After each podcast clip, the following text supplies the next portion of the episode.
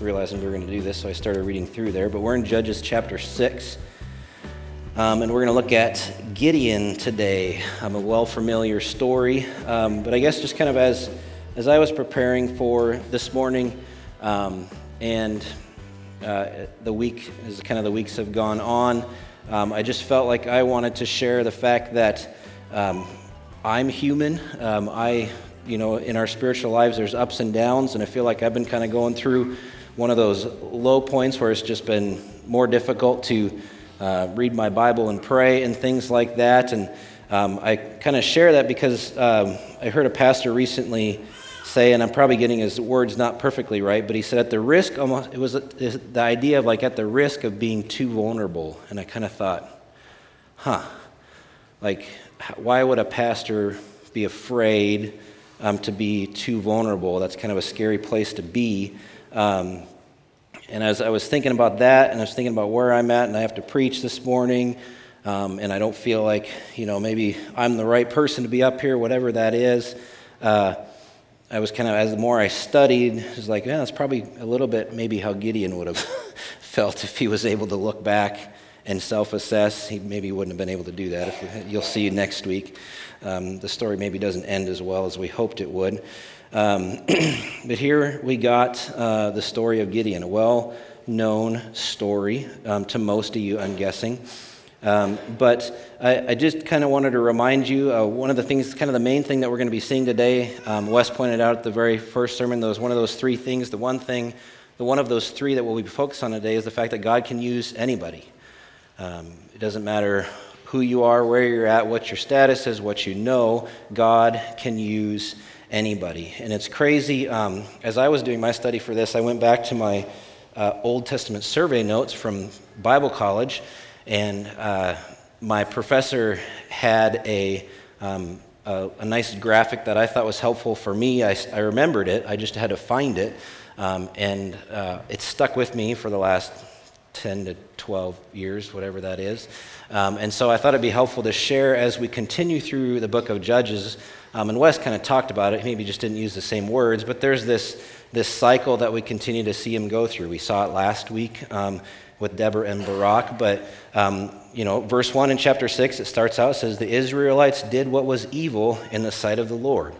Right? There's the first, well, depending on where you jump in on the cycle in the story, um, there's always sin where Israel decides to turn away from God, um, do whatever, do what is right to them, what they feel like is the best thing. And so then the next part of that circle is uh, servitude. And obviously, um, my Old Testament survey professor was a pastor because he's got them all S words. There's five S words, so you can try to remember them easier. But um, so they, they sin, they fall into servitude. God brings a oppressor to um, come in and oppress whatever part of the Israel is struggling or at that point. And, um, you know, to, today for us, it's the Midianites plus a few other groups that kind of tag along. And so God sends a people to oppress them. Um, and then after the servitude, there's always supplication where they cry out. Um, it says that, I think it's in uh, verse 7 for us. When the Israelites cried out to him because of Midian, the Lord sent a prophet to them. Um, so they cry out. That gets to the point where it's so bad that they feel like there's no other option. You know, they've done and went to all their other gods, and those obviously didn't work. So they, they remember. There's still always this, uh, this God part of them somewhere. You know, even though they're worshiping other gods, somewhere in the back of their mind or in their heart and their spirit, they remember and they didn't completely abandon God and forget Him and they cry out to him, and then he brings a judge to help bring salvation. Um, usually it's always military, as long as hoping to try to bring them back to God. And that lasts for a while, and then there's a period of silence. For Gideon, it was, I think, 40 years.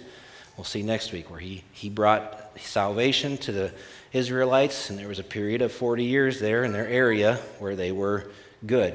And then it eventually gets to the point where their sin is so um, gets to a point that God says, okay, I'm going to bring a nation, and then they cry out, and then God brings salvation, and then there's silence. It just keeps going around until the point where it gets, as Judges goes, it just gets worse and worse until the point where they want a king and God. Um, and that's after Judges. Um, but Judges 6 in the story of Gideon today, um, just kind of as a general, like God has a plan. There's always a plan for him to bring salvation for his people. Um, the first uh, 10 verses is uh, just kind of a review of the situation. After Deborah and Barak, it says in verse 1 the Israelites did what was evil in the sight of the Lord. Um, so the Lord handed them over to Midian seven years, and they oppressed Israel. Because of Midian, the Israelites made hiding places for themselves in the mountains, caves, and strongholds. Whenever the Israelites planted crops, the Midianites, Amalekites, and Kedemites came and attacked them. They encamped against them and destroyed the produce of the land, even as far as Gaza. They left nothing for Israel to eat, as well as no sheep, ox, or donkey. For the Midianites came with their cattle and their tents like a great swarm of locusts. They and their camels were without number, and they entered the land to waste it. So Israel became poverty stricken because of Midian, and the Israelites cried out to the Lord. Uh, seven years of oppression from a foreign enemy. We may think, oh, seven years isn't that long. Some of them are longer. Some of them in the book of Judges are like 20 years. But just try to put yourself in their shoes and imagine um, if you are part of Gideon's family, say, and you've had seven years, and you farmers maybe be able to understand this a little bit better, where you plant a crop, you do all the work, and somebody comes in and basically pushes you out takes all of your hard work, takes all of your food. They bring their cattle, their sheep, whatever they have to graze off of your pastures. Then they, from what it looks like, um, they go and they either kill your ox and your sheep and eat them so that they don't have to deal, you know, they don't have to kill their own, um, leaving you wondering where your food is going to come from, um, why you continue to plant in the first place if you know that it's just going to get taken from you, to the point where you leave your home, your villages, your cities, and you're finding caves and hiding places um, to try to avoid this oppressive army, this oppressive people that have come in and taken over your area, your land. Um, you're not really, you know, it's hard to find food. It says they were poverty stricken. Um, they took their crops. They took, there was no ox or sheep or donkey. And I don't think they ate the donkey. Maybe they used it, maybe they did. I don't know, something else. Um, just try to pause for a moment and try to imagine what that would do for you um, mentally, physically, emotionally, and spiritually for seven years. Year after year, you continue to struggle to find food um, and you're forced out of your home, okay? I would venture to guess that there's probably not many, very, very few, either here in this room or watching online, that can even imagine or have even come close to experiencing anything like that in all reality. Seven years of poverty and fear and just wondering how you're going to find food and how you, day by day, what you're going to do today. Um, and it's interesting that uh, the, the writer of Judges, he references the Midianites as a great swarm of locusts.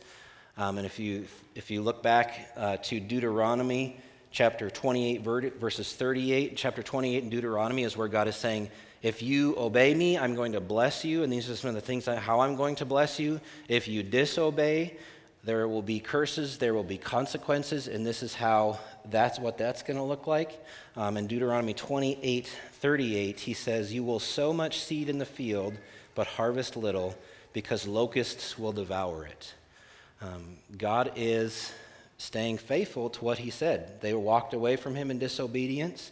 He is, he is letting them experience the consequences and the curses from what he said however many years ago. And so this is a little different in Gideon in, in, chapter 6. God sends a prophet. In verse 7, when the Israelites cried out to him because of Midian, the Lord sent a prophet to them. He said to them, This is what the Lord God of Israel says I brought you out of Egypt to the place of slavery. Sorry. I brought you out of Egypt and out of the place of slavery. I delivered you from the power of Egypt and the power of all who oppressed you. I drove them out before you and gave you their land. I said to you, I am Yahweh, your God. Do not fear the gods of the Amorites in whose land you live. But you did not obey me. Um, so God is basically saying, Remember, I am your Redeemer. The Egyptians were a lot more powerful um, than the, the, oppressor that you're experiencing right now. I am your God, um, have always been your God, and but you have disobeyed, and that is why you're in the situation you are in. Um, so he's kind of setting the stage, the, the writer of Judges for what's to come, that sin part of the sin in the, in the supplication where they cry out to God um, of our cycle.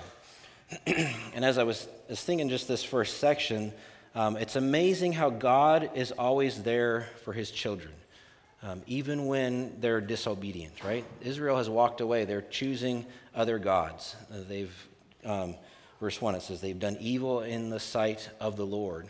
But God doesn't abandon them um, because he said he wouldn't, you know, and earlier in Scripture. Um, and he's always there ready to redeem when they cry out to him. Um, God is faithful to his promises. Deuteronomy 7 9. Know that the Lord your God is God, the faithful God who keeps his gracious covenant, his gracious covenant loyalty for a thousand generations who, to, with those who love him and keep his commands. God is faithful, um, but he is also the one who redeems. And when we cry out to him and we confess our sins, like 1 John 1 9, he is faithful and just to forgive us of those things. Um, so even when we are disobedient and we're struggling, um, God is right there. He doesn't leave us, He doesn't abandon us. Um, when you are one of His children, He is there and he's, he's even working in the midst of all of that. And He's waiting for you to come back to Him and say, I'm sorry, I messed up. You know, will you forgive me? And he does, and he moves on. Um, and he comes back and brings us back to him. So that's kind of the situation. We move into chapter verse 11 where we see God calling Gideon. And I'm probably not going to read um, all of this, um, but remember the situation every man for himself. And this is a pretty familiar story. Is this one of your favorites, Donnie? I've heard you talk about it a lot at Splash. Um, remember the situation every man for himself. So Gideon, um, God comes and he's sitting under a tree. Um, it talks about the angel of the Lord. Um, and when you see that phrase, angel of the Lord, here to, we're, uh, think of this is a, a uh, ah, what's the word I'm looking for? The fancy word is theophany, but it's um, God is making an appearance um, in some form or fashion. This could be uh, an appearance by Jesus, you know, just in a different, different way before you know, he comes as a baby and all of that. Um, but it's obvious as you read through the text. It's not obvious to begin with, but as you read down and Gideon, his response um, when the angel burns his offering and disappears, it's obvious that Gideon was in the presence of God in some form or fashion. So he comes down um, and he finds Gideon. He's threshing wheat in a wine press. Um, and we don't have any clue. Those are foreign things to us. But if they would have been threshing wheat back then, they didn't have a nice combine that did all of that for you and either put it in the top and spit the rest out the back. It would be done um, in the field, probably in a wide, as, as, as wide open of an area as you could, because they would throw that grain up so that the wind could blow through separating the grain from the chaff. Now, obviously, if you are being oppressed and the Midianites are coming in and taking it all away, you don't want to be doing that out in the open because they're going to see that. So, Gideon is at a wine press, which would have been a bowl like, or a square kind of cut out of rock that you could put the grapes in, that they would step in it and they would crush it. Um, crush those grapes to get the juice to come out. And this was usually, it's either in the um, the vineyard where you grow those grapes or in some kind of um, forest area where there's trees, bushes, things around. So he can do this without uh, being seen. And we think, oh, you know, some people think, well, maybe he's a coward. Well, I mean, think of where he's at. I mean, I would have been doing the same thing. If I was wondering where my next meal was coming from, I'd be doing everything I could to guarantee that nobody was going to be taking that from me. Um, so that's where he's at. And the angel of the Lord comes to him in verse 12. And the angel of the Lord appeared to him and said, The Lord is with you, mighty warrior. Um, and it's apparent um, from, as we, if, you, if we read through this whole text, that Gideon is obviously not a mighty warrior, right? If you look down later on, he talks about how he is, um, his tribe is the weakest of Manasseh um, in verse 15, and he's the youngest in his father's house. Like he is not a mighty warrior, obviously. And, um, but yet God comes to him and calls him, um, I think some translations say, a mighty man of valor. And, and we find this interesting. He hasn't, Gideon is not that yet. He becomes that. Um, but even before he is that, God calls him that. And he identifies Gideon as that mighty warrior.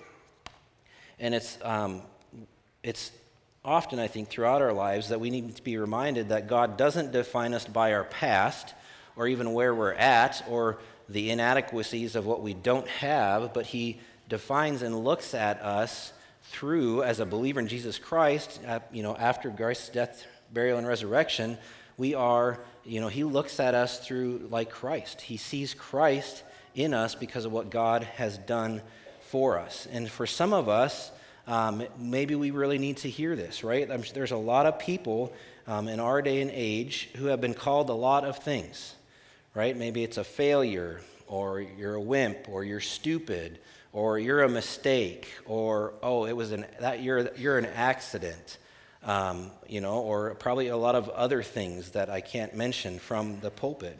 Um, and a lot of times, I was just saw something this morning. Negative words are so easy to remember, but those positive, encouraging ones are so quickly forgotten for whatever reason.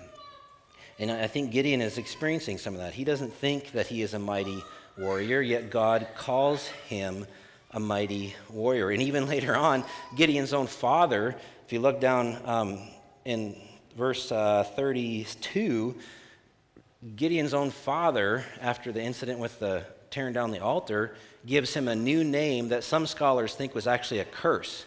Because Jerubbaal, or however you say it, means let, um, let Baal contend with him. Basically, his dad was saying, well, we'll see if Baal is going to you know, take care of this problem that Gideon has created.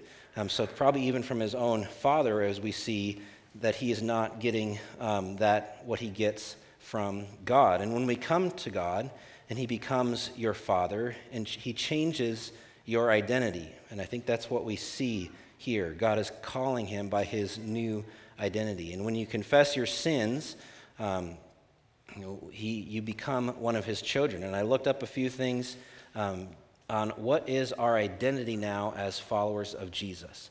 Um, and I'm just going to read a very condensed list of some of the things uh, that we now have as um, followers of Jesus. We have been redeemed and forgiven of all our sins. Okay, that's where it starts. That's amazing, the first thing. Uh, you are, I am, a member of Christ's body. Okay, we are a saint.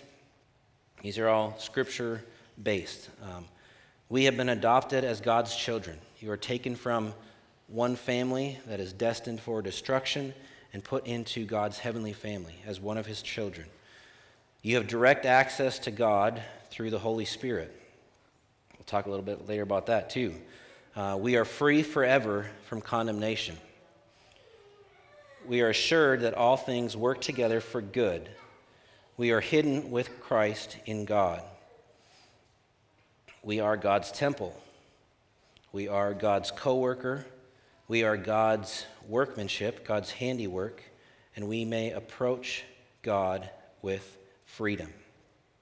So God sees us not as what our old identity is, either in sin or our inadequacies or the things that we think don't measure up. He sees us in who He has created us to be. And for Gideon, He is going to make him into a mighty warrior.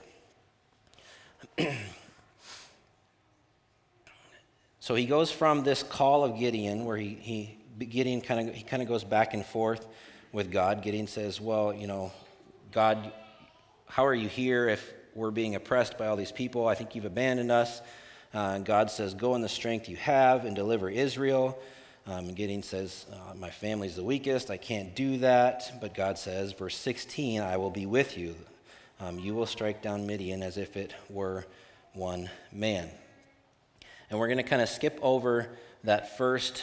Um, that section there where he, Gideon goes and gets uh, some food and provides it, and um, the angel of the Lord takes that as an offering to him, and jump down to verse 25, where we see Gideon's first test after God calls him and brings him um, and asks him to do something. And, he, and on that very night, so this is the same day, the Lord said to him, Take your father's young bull and a second bull, seven years old, tear down the altar of Baal that belongs to your father and cut down the Asherah pole beside it.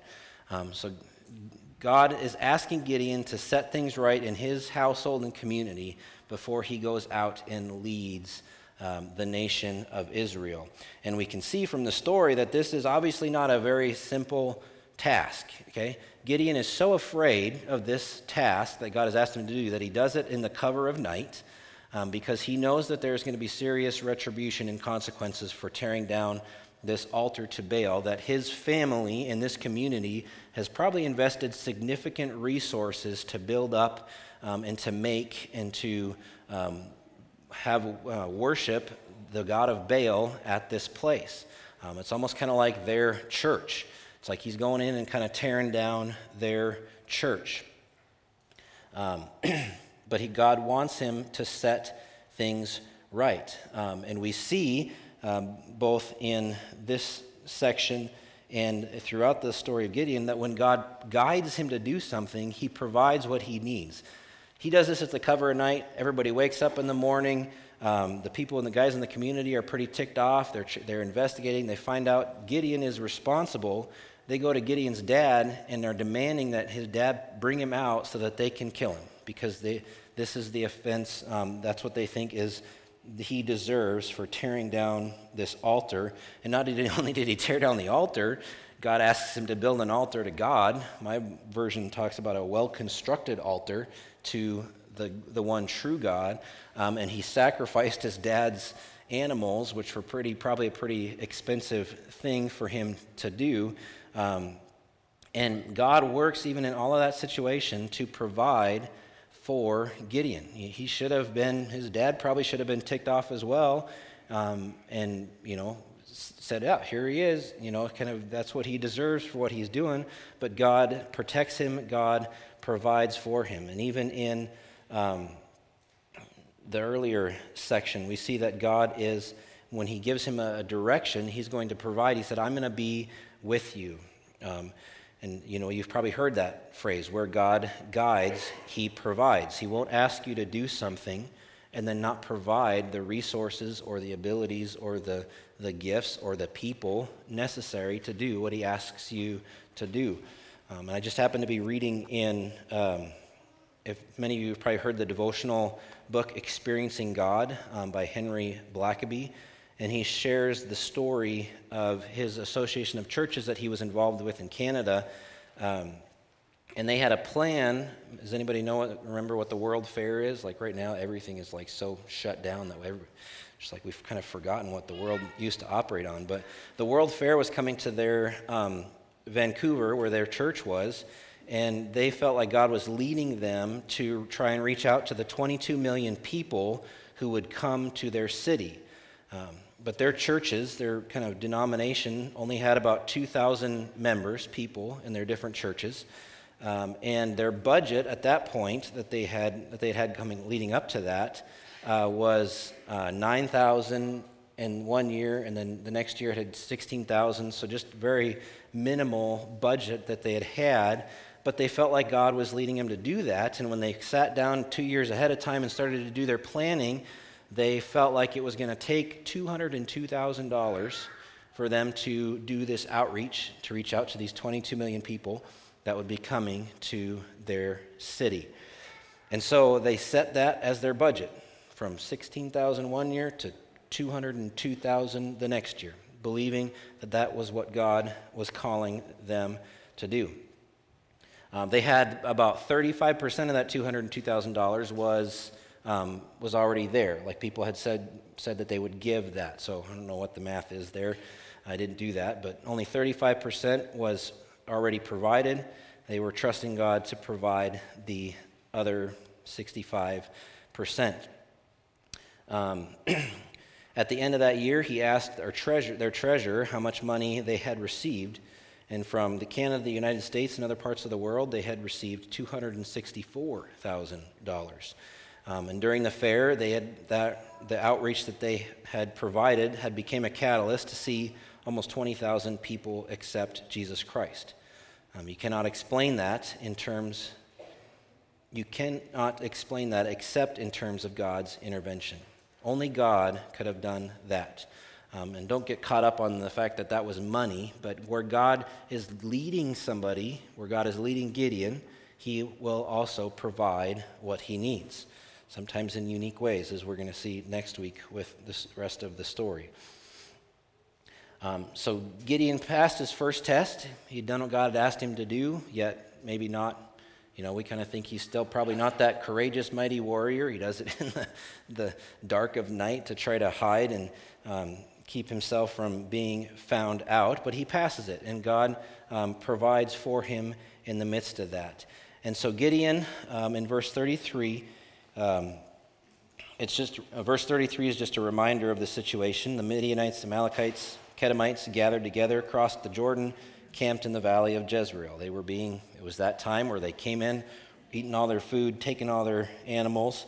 Um, in verse 34, the Spirit of the Lord took control of Gideon, and he blew the ram's horn, and the Abiezrites rallied behind him. Um, throughout Judges, you'll see that the Spirit of the Lord um, comes upon them. Well, most often we associate it with the story of Samson and his strength. Um, but how amazing that God used the Spirit, Holy Spirit, to um, kind of clothe and, and fill certain people for specific things in the Old Testament. And now in the New Testament, after Christ's resurrection, uh, when you become a follower of Jesus, that Holy Spirit that helped these judges do all of these things lives in you permanently, all the time. You have that access to God through the Holy Spirit. And it would have taken the Spirit, God's help, to do to call an army because Gideon was, like he said, he was from a small tribe. He was the youngest of his family. In that day and age, that meant that he did not have the authority to blow a trumpet and rally troops around him. That was reserved for those who were um, higher up or had bigger families, or definitely not the youngest of the family, the oldest of the family, and things like that. Um, so it would have taken God's help, and he gets um, people from several different tribes. Verse 35 He sent messengers throughout all of Manasseh, rallied behind him. He also sent messengers throughout all of Asher, Zebulun, and Naphtali, who also came to meet him. Well, we find out later in um, chapter 7 32,000 guys come um, and are ready to help Gideon, um, somebody who probably doesn't have a whole lot of military experience um, to try to defeat this enemy. And we see in chapter 7 later, um, next week you'll see it, but the odds are 135, 132, no, I can't remember specifically, to 30 some thousand. So 130 some thousand to 30 some thousand. You've got 130 troops, people, experienced military, probably generals, and people who are used to leading campaigns. And you've got Gideon with very little experience and 30,000 men, and the odds are stacked against him. And again, if you try to put yourself in Gideon's shoes, okay, would you be questioning, is this really what God wants me to do? Like, yeah, I know he said it, and even I saw him and he, I heard him, but like the odds are not good. And so, even in my, I mean, I've, I've done it at certain times. Is that really what God wants me to do? I'm going to seek confirmation. And that's what Gideon does with the fleece, right? We have, uh, the fleece is another pretty well known story in Judges. Gideon's trying to make sure God, are you sure you want me to go do this impossible task? And God's going to make it even more impossible after this. Um, but he's seeking confirmation. Um, and this whole idea of the fleeces, it's kind of a foreign thing to us. We kind of think that maybe he just pulled this idea out of his head. Um, but it was common um, in that time to kind of this yes, no, um, present this opportunity to a deity for a kind of a yes, no answer. Um, other places in the Bible, it talks about the, I think the Urim and Thummim. I can never say them correctly. Where they were kind of used as a like, okay, God is, you know, do you want us to go this way? Yes or no. David even does it a lot. God, am I supposed to go um, take on this army? Yes, no. There's several instances. It's just that Gideon is using a physical thing that he wants confirmation on God's will. So he puts the first test is fairly natural, right? He puts a fleece on the ground and he says, God, um, if this is what you want me to do, the fleece needs to be wet, the ground needs to be dry. If that's the case, I'll know that you want me to go fight this army. Well, that's fairly natural, right? If you walk out your house in the morning and you walk into the grass and there's been dew, the grass is wet, your sidewalk is not wet, right? because the grass is holding that moisture. So it would have been the same with a fleece. You put a wool fleece blanket that's going to soak up the dew, it's going to be wet. The ground is probably going to be dry if it's hard next to it. Um, so that wasn't uh, too big of a deal. Um, so Gideon, obviously, um, he, he, he wants further confirmation. He goes to the second test where he reverses it, where it's obviously a supernatural, God would have to act in a supernatural way for the fleece to be dry if there was dew and the ground to be wet. Um, there's no other explanation than that God intervened. Um, and God does it again. Um, and Gideon even knows he's almost like he's testing God's patient, like uh, patience, right? In verse uh, 39, it says, God, Gideon said to God, Don't be angry with me, but let me speak one more time. Um, he knows what he's supposed to do. He, he knows God has given him confirmation, but he's just not quite there yet. Um, his faith is not quite there yet. Rhonda was reading in a, a novel by Ted Dekker this week, and it fits so well. He, he said, one of the um, characters in there said, Cowardice keeps man double minded, hesitating between two worlds. True faith abandons one option for the other hesitation is the death of faith. Um, Gideon still, he's not really sure that he wants to walk in obedience to God, even though he's got an army behind him now. It's not just himself.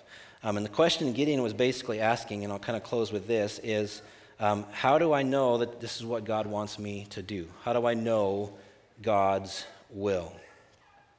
Um, and I'll just close with a couple things regarding God's will. How do you discern God's will? A lot of us, like, okay, I'm going to give you, I've got one through six, I've got this six step process. If you do these six steps, I can guarantee you that you will know God's will for your life, right? That's what we want. But it's, that's not how God works. You read scripture, um, it's not how, I mean, that's not how God usually works. God gave Gideon a specific way to go, but most of the time throughout Scripture, he doesn't give them a specific, right? Abraham, go to the place I'm sending you. I'm not going to tell you where, but I'm just asking you to go. Um, you know, lots of op- um, examples in the Bible where God doesn't give specifics. So if you're coming to God praying and expecting a very specific answer to what God wants you to do, you will probably be disappointed. There's times that He does that. I'm not going to say it. That's, that's impossible. But that's not the norm. That's not usually what God does.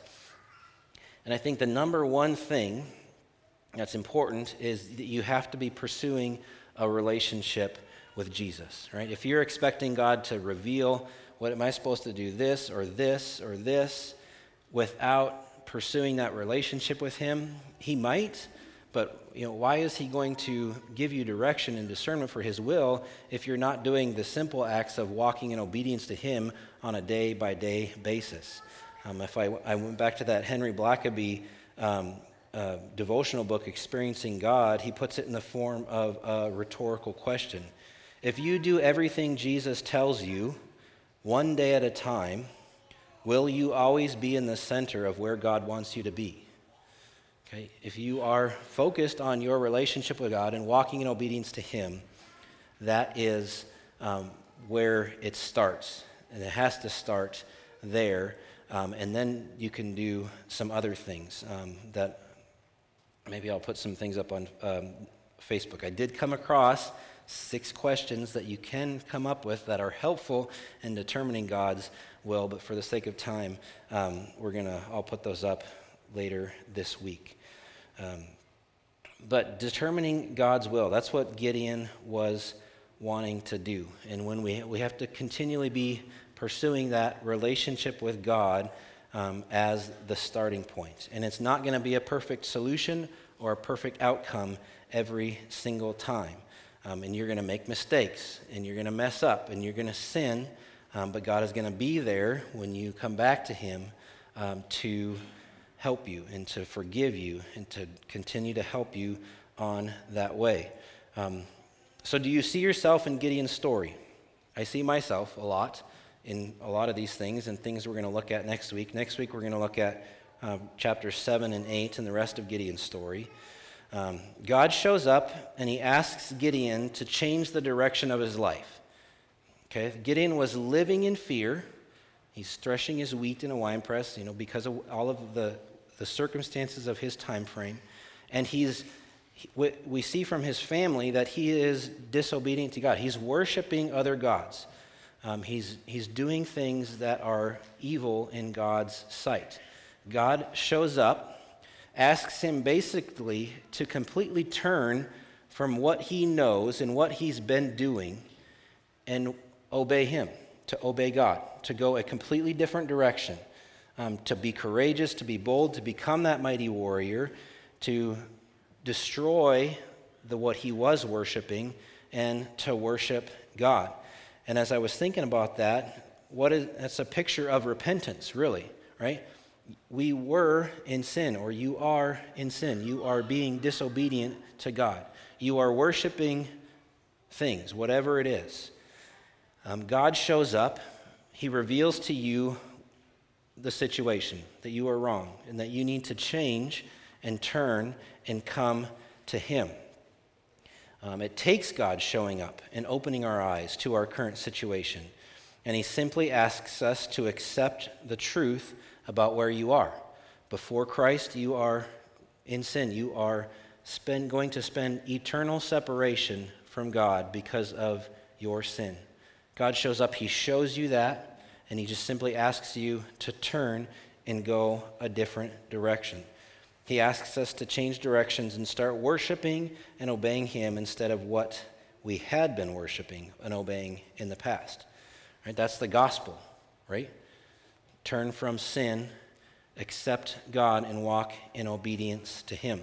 But that same formula is something God continually comes back to over and over and again in our lives. As we mess up, we sin, we continue to start to believe things that are not true.